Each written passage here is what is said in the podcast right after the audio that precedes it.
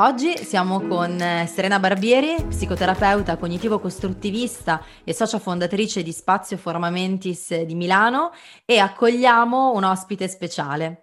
Qui con noi c'è anche Marvi Santamaria, social media manager di lavoro e fondatrice di Match and the City, la prima community italiana che ha fondato nel 2017 che ha l'obiettivo di parlare di dating app oltre ogni stereotipo.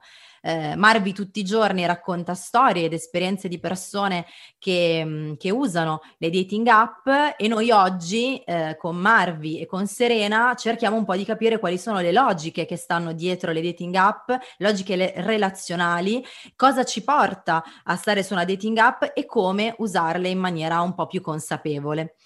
Diciamo che mh, spesso il tema delle dating app è anche un po' stigmatizzato, no? C'è un po' un tabù, eh, un po' un senso di vergogna, molti magari non lo dicono che vanno, vanno nelle app, eh, però in realtà è una grandissima, eh, una grandissima fonte di, di vantaggio, cioè in realtà potremmo usarla veramente a nostro, a nostro vantaggio.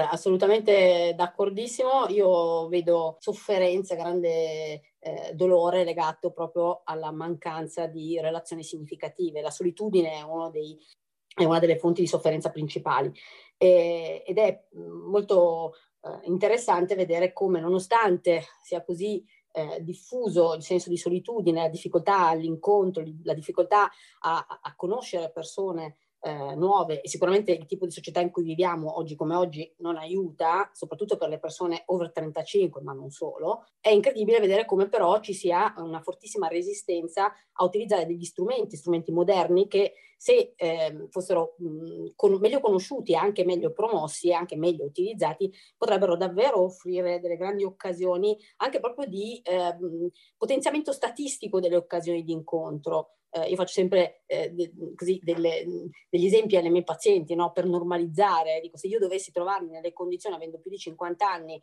e una vita molto complicata di dover incontrare qualcuno, di sicuro non mi metto ad andare in discoteca, è davvero difficile per me. Eh, cosa farei? Probabilmente la sera mi metterei su, su un'applicazione. Certo, bisogna sapere come utilizzarle queste applicazioni, non è un'operazione così semplice. Marvi, chiedo a te, ma c'è consapevolezza di, di utilizzo? In generale no, c'è davvero pochissima consapevolezza, non c'è consapevolezza sul contesto in cui ci si va a trovare all'interno delle dating app e come se non bastasse c'è anche un forte pregiudizio.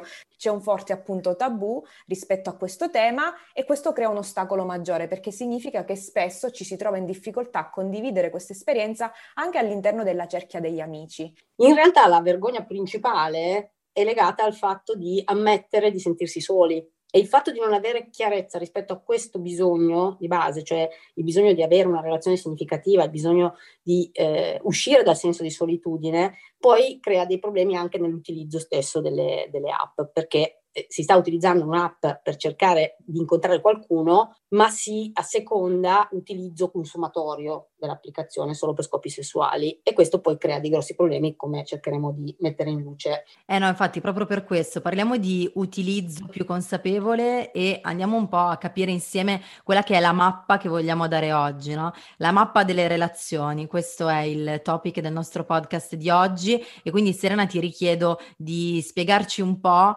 e, e, poi appunto andiamo insieme a Marvi a capire come questa mappa delle relazioni ci può aiutare a capire meglio quali app utilizzare.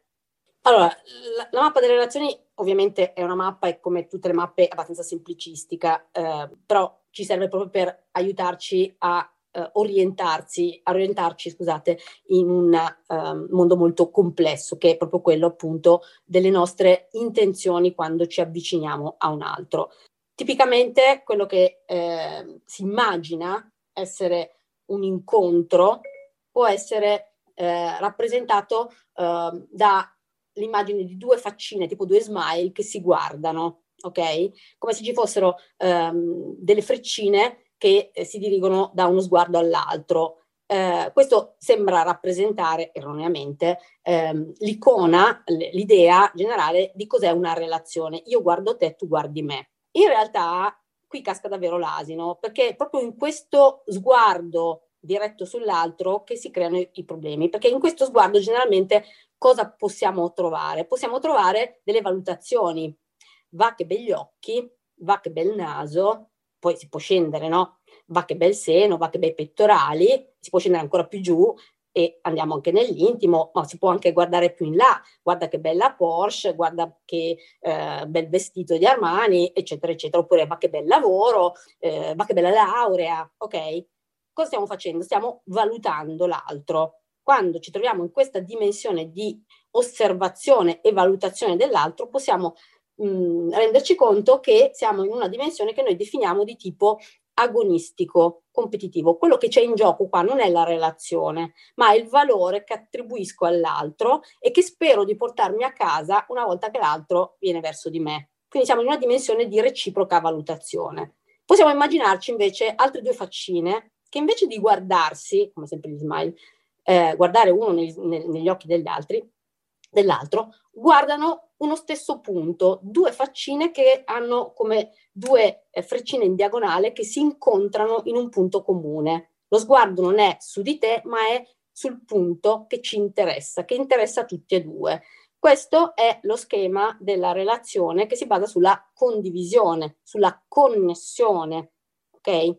È un, un, un sistema che eh, aiuta a uscire dalla dimensione valutativa e si entra in una dimensione partecipativa, appunto di condivisione e connessione. Questo dovrebbe essere e potrebbe essere l'unico campo che consenta lo sviluppo di una relazione in cui sentirsi anche liberi dalle valutazioni, liberi di essere se stessi e liberi di star bene insieme, di godere insieme delle stesse attività, delle stesse, eh, dei stessi valori.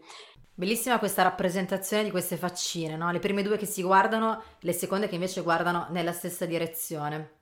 Ti chiedo quindi, eh, a fronte di questa mappa, che cosa c'entri con le dating app e la scelta delle, delle, delle dating app. Quando si fa la scelta di un'applicazione, bisognerebbe tenere in mente questo schemino, perché moltissime applicazioni tendono a favorire soprattutto il primo schemino. Sono delle applicazioni che favoriscono tanto lo sguardo valutativo, come torno a ripetere quello che ho detto prima, va che begli occhi, va che bel seno, va che bel pettorale, va che bella Porsche e vengono messi in evidenza una serie di criteri che stimolano la nostra eh, spinta alla valutazione dell'altro. Quello che resta in secondo piano è cosa interessa a me, cosa fa star bene me. Lo sguardo non è diretto su di me, ma è diretto sull'altro e sul, val- sul valore che l'altro può avere, valore estetico, valore ehm, economico, eh, valore eh, sociale e quanto io mi aspetto di potermi portare a casa da questo altro. Quindi sono applicazioni che stimolano un utilizzo di tipo consumatorio dell'altro. Sì, non a caso il, diciamo, la, la, critica che sento di più tra le persone che o non hanno mai utilizzato dating app o hanno qualche ritrosia a farlo è mi sembra di mettermi in vetrina. E quindi rintraccio in maniera forte questo schema one-to-one di valutazione di cui, eh, di cui parlavi e, e, viene agevolato da, dall'interfaccia stessa dell'applicazione. Esatto. La, la meccanica base appunto è quella di avere un, una sorta di mazzo di carte e non lo dico a caso questo, eh, perché il, le, le, app, le prime app sono state progettate proprio con l'idea di creare un deck, un mazzo di carte che sono i profili, quindi un ventaglio di profili che scorrono come fosse appunto una vetrina e un gesto semplicissimo per dare un apprezzamento o una disapprovazione, che è il cosiddetto swipe, quindi il gesto della mano, del dito verso, verso destra verso sinistra.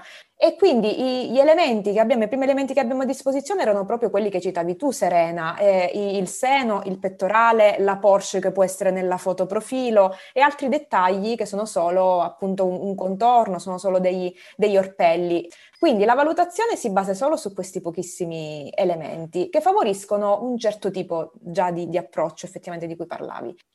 A proposito dello swipe, eh, di questo movimento molto veloce che appunto è presente in moltissime app eh, di dating, che cosa che succede a livello psicologico? La velocità eh, con cui passo da un potenziale partner a un altro, no? Nel, nel, nello scartare, rischia di eh, favorire eh, una concentrazione mentale sull'analisi appunto valutativa, però soprattutto degli aspetti che non ci piacciono piuttosto che quelli che ci piacciono, no? Quindi appunto il fenomeno dello scarto è molto più frequente che non il fenomeno della scelta, anche perché per poter scegliere devo avere del tempo. Quindi la dimensione del tempo secondo me è un'altra delle dimensioni fondamentali da abbinare alla dimensione eh, dell'impatto relazionale, no? E mi pare di capire che ci sono delle applicazioni che si stanno muovendo tenendo conto di questi due aspetti no? legati al tema del tempo. Uno appunto è la velocità, due è la numerosità delle opportunità di scelta. No?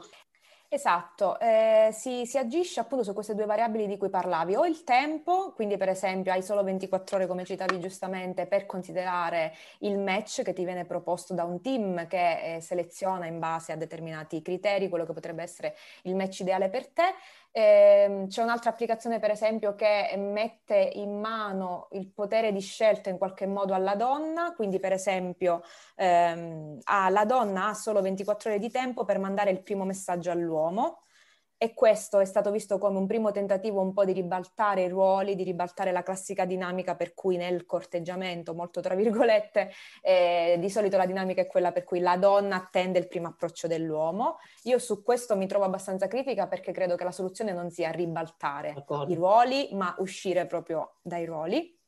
E, ehm, e, poi rispetto a limitare il, diciamo, i contatti preferiti, sì, anche lì ci sono delle, delle, piattaforme che per esempio permettono di inserire solo un tot di slot di contatti preferiti, eh, oltre i quali diciamo, non si può andare. Quindi in qualche modo c'è questo tentativo di arginare un po' il, appunto, i contatti e provare ad agire su, questa, su questo aspetto. Grazie Marvi e grazie anche a Serena. Concludiamo quindi questa prima parte del nostro podcast dedicato alle dating app e vi aspettiamo per la seconda parte. Piccolo spoiler, tocchiamo il tema caldissimo del ghosting, sempre con Marvi e Serena, e parliamo di come le dating app, o meglio come noi le abbiamo utilizzate e il nostro utilizzo di questi strumenti sia effettivamente cambiato durante il periodo di lockdown.